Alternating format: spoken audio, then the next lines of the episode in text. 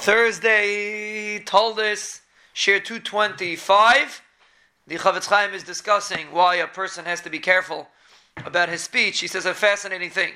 He says you find, we're holding an Eizvav in Beis. He says you find by the Mitzayra that you took the oil that was on the calf of the Kayin and you smear it on the head of the Mitzayra. He explains why. Because when a person speaks improper words, he's being mitame his lips because the pasuk says in Yeshaya, "Ish tmei sfasayim anechi." Person being mitame his lips, and he's being mitame his whole head. He, uh, that's why you have to smear oil on your head. You're being mitame your head.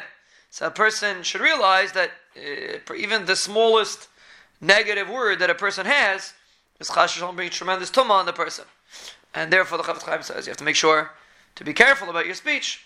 Zion, he says, Chazal say, someone that talks lashon hara is as if you're kaifer beikar Achman al as if you're kaifer in the Ribono Shel Olam. Why?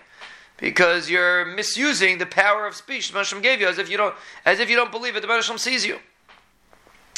Another Chazali quotes: "Person speaks lashon hara. His averis are keneged avodah zarah gili arayis and shfichas damim."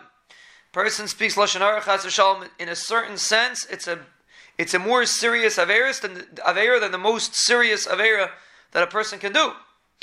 So again, the Chofetz Chaim's point is just to raise awareness. Again, a person is not going to be perfect, but to raise awareness, a person should realize, as long as a um, as long as a person is careful with his speech, Bez Hashem, the Hashem will send the person siyat dishmaya, and Bez Hashem will be protected from all the tumah that Rahman al comes from diburim asurim.